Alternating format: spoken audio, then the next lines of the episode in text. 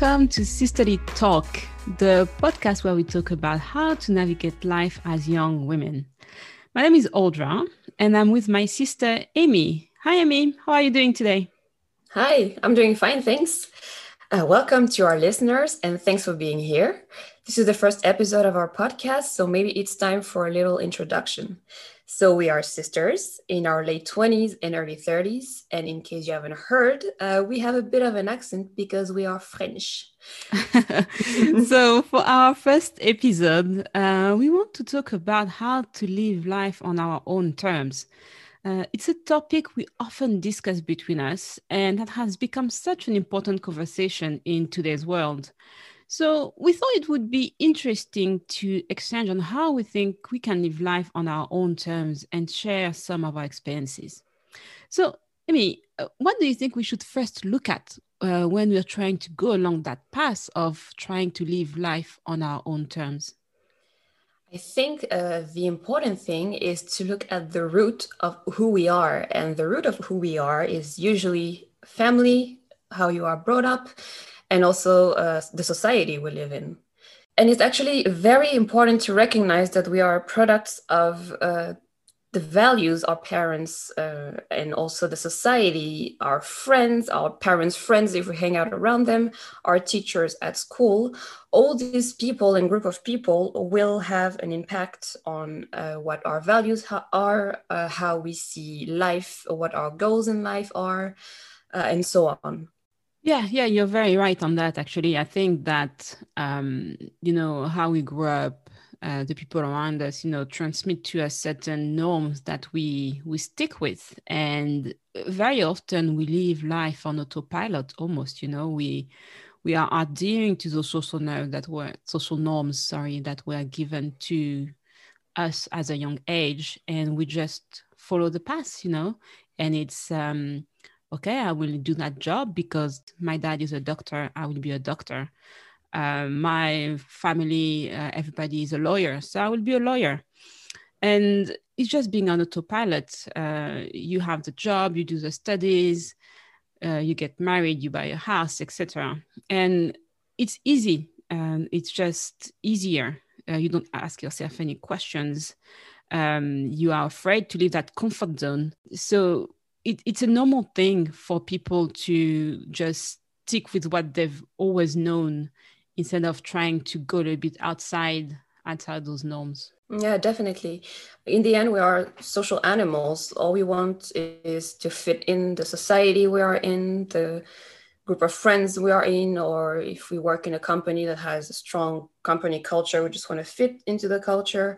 Um, so yeah it's extremely easy to be stuck in these boxes of how we should act what how we should think like uh, and that's where being too comfortable can become an issue because it's not what makes everyone happy you know? Uh, but on the other hand not fitting those boxes um, brings the risk of disappointing your family your friends and you start to realize you kind of think it's your fault. You know, like, what's wrong with me? Why don't I agree on XYZ with, you know, my childhood friend I've known for 20 years? And now you realize that you're just in different places in life. Um, so you kind of, um, yeah, you kind of realize at some point that you are different and it's hard to understand why. Yes, actually, it's a good point. Um, you know, on what you mentioned around, you know, when you start realizing, oh, I don't think I'm aligning with the people I grew up with, the environment I grew up with. There's something there that is not entirely right for me. And that's when you start to realize that it's time to change. And some people may never really take that step back and really think, okay, I feel uneasy let's take a moment and see uh, what's driving me to that feeling. Why am I feeling uneasy? Why am I feeling uncomfortable in a place where I should be comfortable? What do I want to do? Who do I want to be? Is extremely important. And sometimes it can just be a life event, you know, that will push you to that realization. And I think, Amy, actually, you have a good example on, on how you managed to do that yourself. Oh, yes, I do. I went to the nice business school, got the nice job in a big company, and you know, I thought happiness would just follow me. Uh, but I realized, unfortunately, that this was not enough for me, even though it's kind of the values I grew up thinking would make me happy and uh, fulfilled. I basically had this job, went through a burnout. In my case, like the trigger event, uh, the thing that made me realize something was wrong was this burnout because I was like, I have everything that on paper should make me happy, but I am not.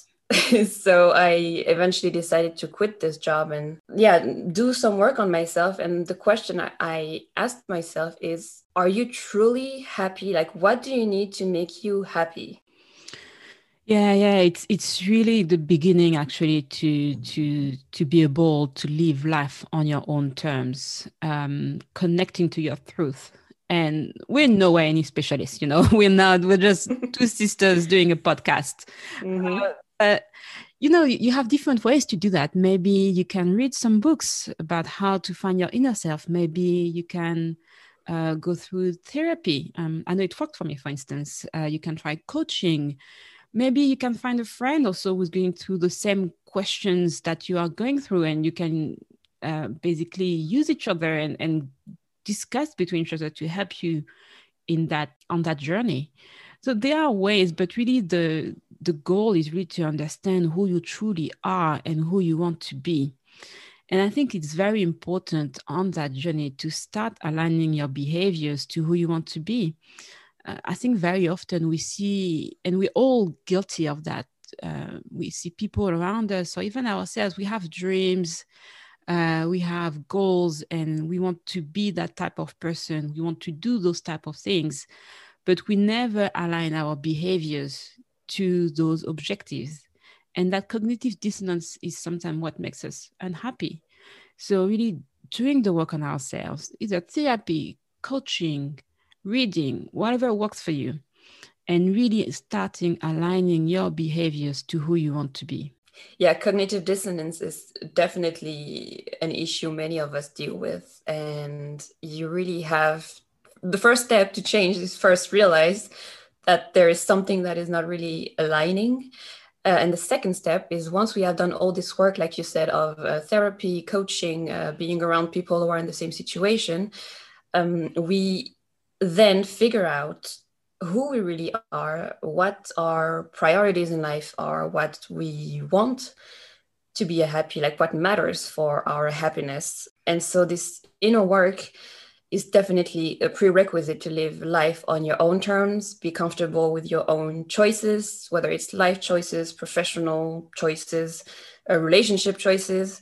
All of this boils down to being uh, confident, building that confidence, and just not caring anymore about what people think, uh, what people around you think of you and your choices.